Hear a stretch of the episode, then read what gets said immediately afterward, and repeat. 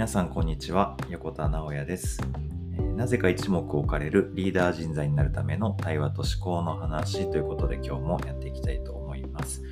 えー、ちょっとタイトルにも書きましたが、今世界のその多様性とかって結構やっぱり言われている中で、まだまだ差別とか偏見とかって残ってるなっていうのはやっぱり思っていて、ちょうどあの LGBTQ に関するなんか法律のこととかっていうのが最近ニュースであったので、その辺まとめながらちょっと今日はそんな話をしてみようかなと思っております。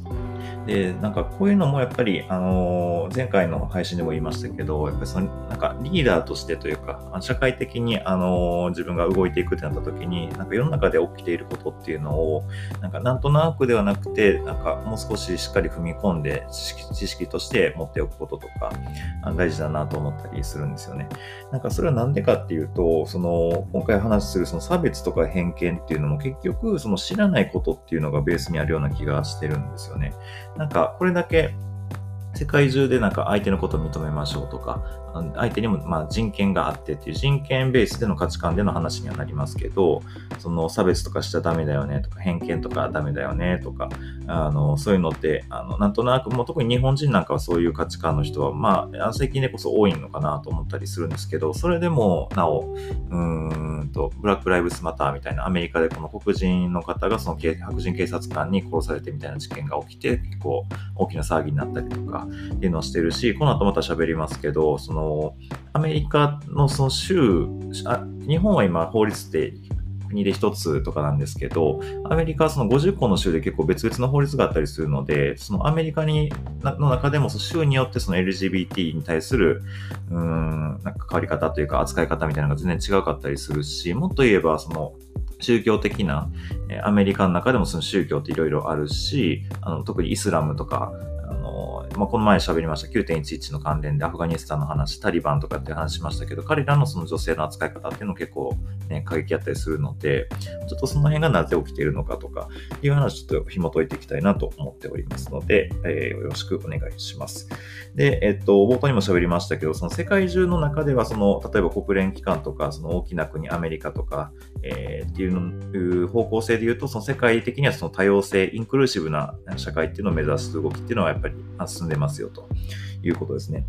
で、なんとなくま SDGs とかっていう言葉が日本でも浸透してですね、日本もその多様性を認めようという動きがある中でですね、えっ、ー、と、なぜ、えっ、ー、と、そういう差別とか偏見っていうのがなくならないのかっていう話をしておくと、さっきも言いました、その無知っていうのがやっぱり一つ大きいなと思ってます。なんか、身の回りで結構事例とかあるかもしれないんですけど、やっぱりその知らないものっていうのは怖か怖いみたいなのがあったりするんですよね。多くの日本人にとっては。結構知識がある人、そもそもその知らないことは怖いっていうのを認識できている知性があれば、あの、それ対応できたりするんですけど、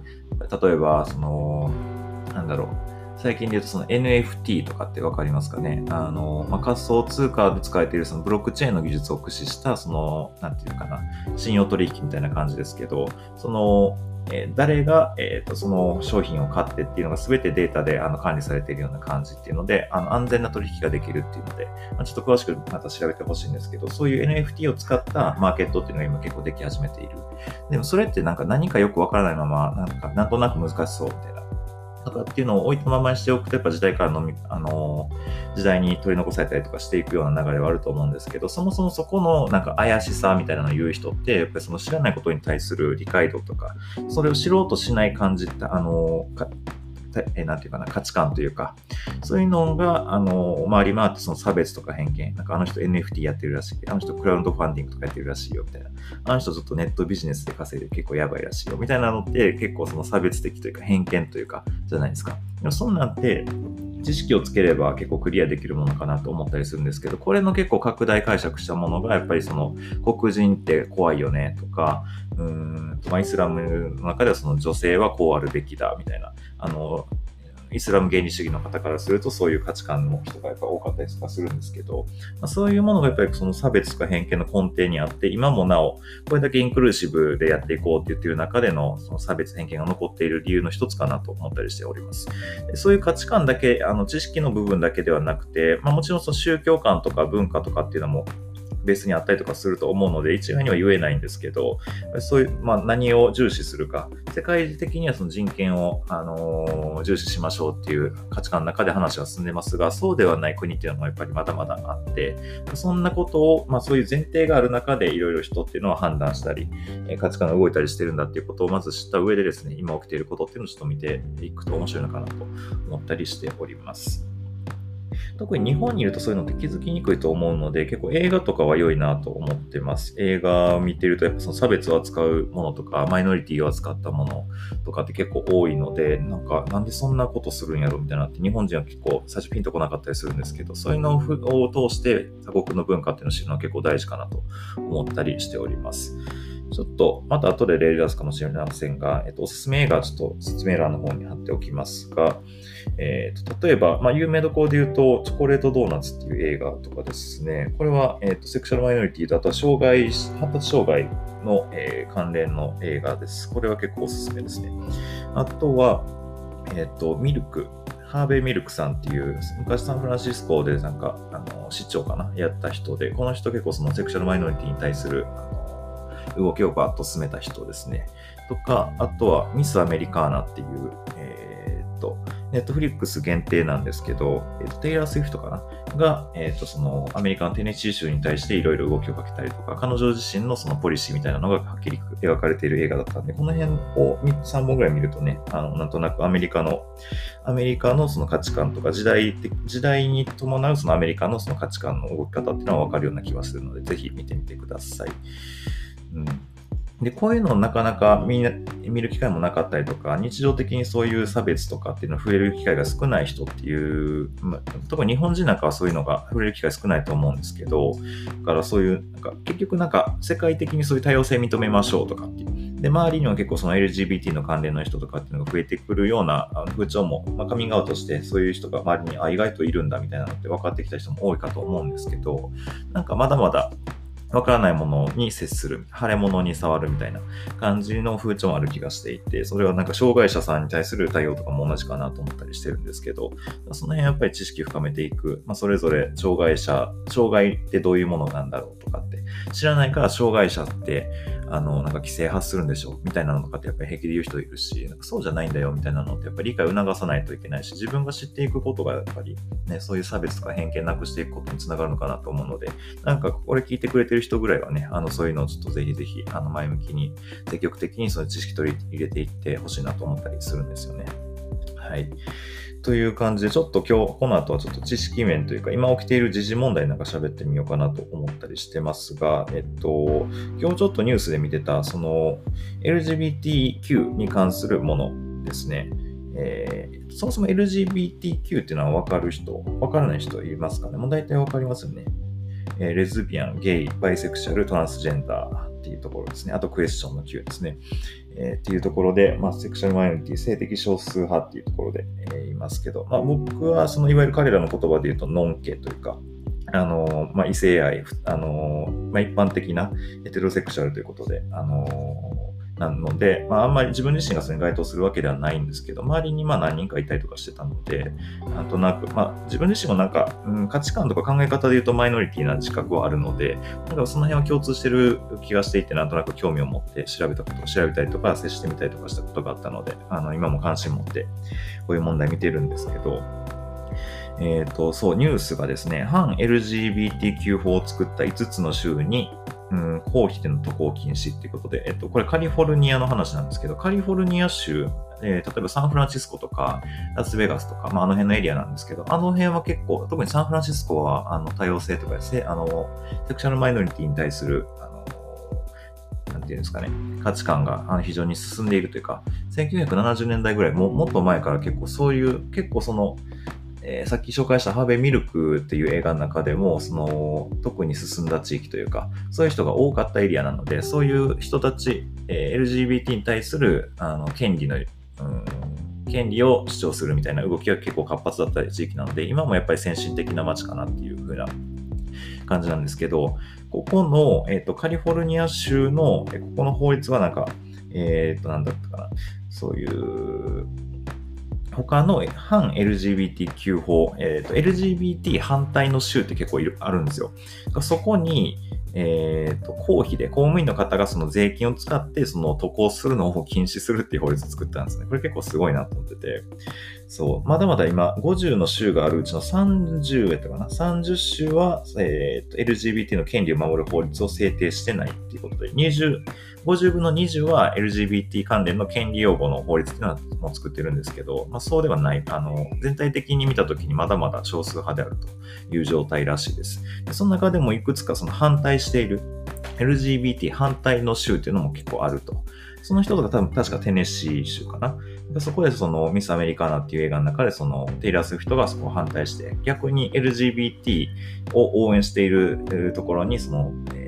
大量のお金をあの寄付したというニュースもあったりとかしますけど、なんかそういうバランス感でやってるような国っていうのをぜひしてほしいなと思ってます。で、あとちょっと関連で調べてたらですね、やっぱりその、なかなか LGBT っていうだけで、それをカミングアウトしただけで、その公職、あの、議員から降ろされたりとかしてるような時代もあったし、今でこそだいぶ減ってきてるみたいですけど、なかなか警察からも監視の目を向けられたりとか、あの職務質問とかめっちゃ多いらしいですね、LGBT の人は。とか、そもそも低所得者層ほどその LGBT が比率多いだとかですね、やっぱりそういうなかなか社会的な弱者っていうところの位置づけではやっぱりまだまだ変わらないんだろうなっていう感じの印象を持ちました。うん。日本の中ではそれどうですかねやっぱりなんかあんまりピンとこないもんですかね。やっぱりその同、うーん、まあ、同性愛同行もそうだし、同性婚とかもそうだし、夫婦別姓がどうこうっていうのが結構その辺の日本では論点になったりしますけど、なかなか進まない印象はあると思うんですけど、まあ、かといって迫害されてるかっていうとそうでもないような気はするので、まあ、日本はもうなんか他の国の動きを見て、なんかどっちつかずな感じだなっていう印象はありますけど、やっぱりアメリカは結構そこはね、あの価値観はっきりしてる州が多くて、あの価値観同士の戦いみたいなのを見たりしてます。で特にその価値観だけではなくて、さっきも言いましたけど、その宗教とか文化の、うん、ところが多い気はしているので、そこがどう、各州どうなっているのかっていうのはぜひ調べてみると面白いかなと思ったりしてますね。反 LGBT っていうのはどういうことをしてるかっていうと、例えばそのトランスジェンダーの方をがそのスポーツ競技に参加するのを禁止したりとか、ロッカーを共有するの禁止とか、なんかそういうその禁止する法案をいくつかの州が成立させてるっていうのでニュースになったりとかもしてました。なかなかその解決するまで、そういうのがフラットになるまではまだまだ道のり遠いなっていう感じですね。うん。とか、これがその司法、その裁判とかでどういう扱いされているかっていうと、結構過去の判例では、そのその差別っていうのが宗教的な考え方に基づくものであれば、それはしょうがないよね、みたいなのが結構多いみたいですね。うーんって感じですね。宗教に関しても日本人ってあんまりピンとこないと思うので、まあ、そういう状態なんだな、みたいなのはぜひ知ってほしいですね。で、大統領の、大統領的な価値観で言っても、トランプ大統領は結構その LGBT の、例えば兵士を排除するとか、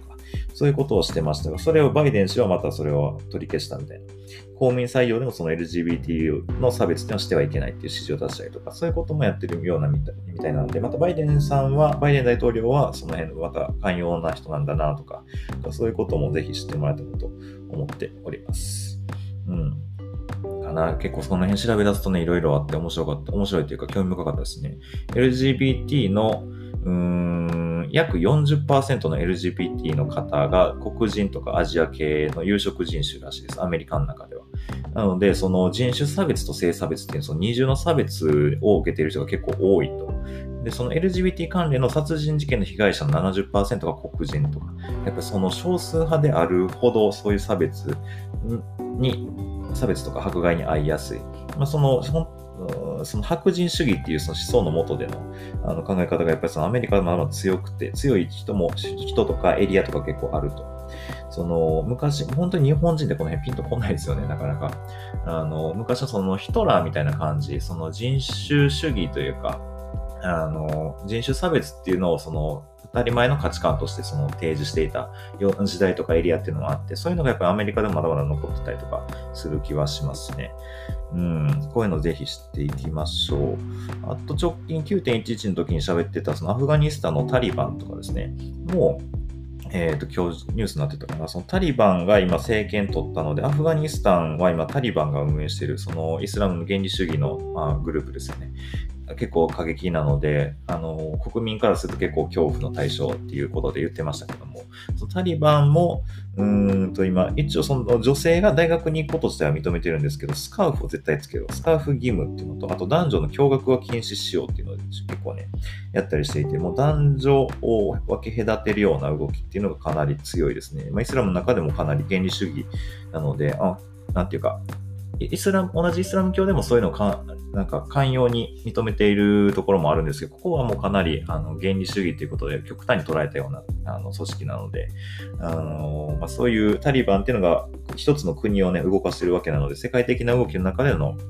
そういう立ち振る舞い方も注視されているということで、あの今後の動きを見守っているような状態に世界中がなっているような状態ですね。まあ、みたいな感じで、その中で、ま、日本っていうのはどういう動きしていくのかっていうのをぜひ追いかけてみると、ちょうどね、総裁選なんかも今動いていて、あんまりそこに関する、うん、LGBT 関連で、うん何かその、こうやっていきますみたいな宣言をしている人っていうのは、今、総裁選の時点では全然いないんですけども、すぐその後衆院選とかもあってね、誰に投票するかみたいな時に、うん、そこの判断軸があっても面白いかなと思ったりしているので、うん、なんかそんなところをぜひぜひいろいろ調べてみましょう。僕も情報を追いかけてやっていこうと思っております。はい。うん、ということで、えっ、ー、と、おすすめ映画さっき言いました。ミス・アメリカーナ。これネットフリックス限定なので、ぜひネットフリックスで見てみてください。30日無料とかやってるんでね、ぜひこういうのも追いかけてみてほしいな。アメリカのその知名度のある、その影響力のある人がどういう動き方をしてるかっていう。で、彼女自身、例えばそのテイラー・スウィフト自身が、そのどこの党を、えー、共和党と民主党っていうのがありますけど、アメリカはどっちの党を応援してるのか、それはなぜなのか。その共和党、民主党ってそれぞれトランプさんとかバイデンさんがどっちなのかみたいなのが、あの、追いかけてみると面白いと思います。あと、ハーベイ・ミルク。タイトルはミルクっていう映画ですね。これは、えーと、サンフランシスコでの1970年代前後の、えー、まだ差別が残っている中でのそのセクシャルマイノリティとしての、えー、権利を、えーと、勝ち取っていくようなストーリーで、これは非常に面白いです。実際僕もこの映画のロケ地というか、えっ、と、サンフランシスコのカストロやったかな。そこにも行ったことあるんですけど、この映画見た後に、ね、いやなかなかよくいい街というか、うん、えっ、と、サンフランシスコで、えっ、と、何だったかな。その、1年に1回、えー、っと、なんか僕たちハードゲイパレードとか言ってますけど、結構やばいパレードがあって、えー、っと、何だかな。えー、っと、ちょっと調べます。また、後で載せるかもしれませんけど、名前忘れましたが、えっと、そういうまあ、いわゆるそのハードゲイみたいなあの服装あるじゃないですか、レザーの。その格好でみんなが集まって、ちょっとインスタでは載せれないような動きをしているみたいな ところに行ったことありますけど、なんかそういうゼリぐらい結構自由な感じで、あのー、サンフランシスコ非常に良い街でしたね。で、あと最初に言いましたチョコレートドーナツ。この辺りはぜひ押さえてみられると良いかと思いますので、ぜひぜひ。でまた関連の映画、おすすめ映画とかね、あのー、文献とかあればぜひ教えてほしいなと思っておりますので、お待ちしております。スタンド FM の方はレターからお願いいたします。はい。という感じで、今日の配信これぐらいにしておこうと思います。またちょっと時事問題とかぜひ扱っていきたいと思ってますが、時事問題話すときちょっと僕ね、あのー、えー、ちょっと、言葉が出ない時もあるんですけど、まあ、うまいことやっていこうと思いますので、よろしくお願いします。では、今日も一日頑張りましょう。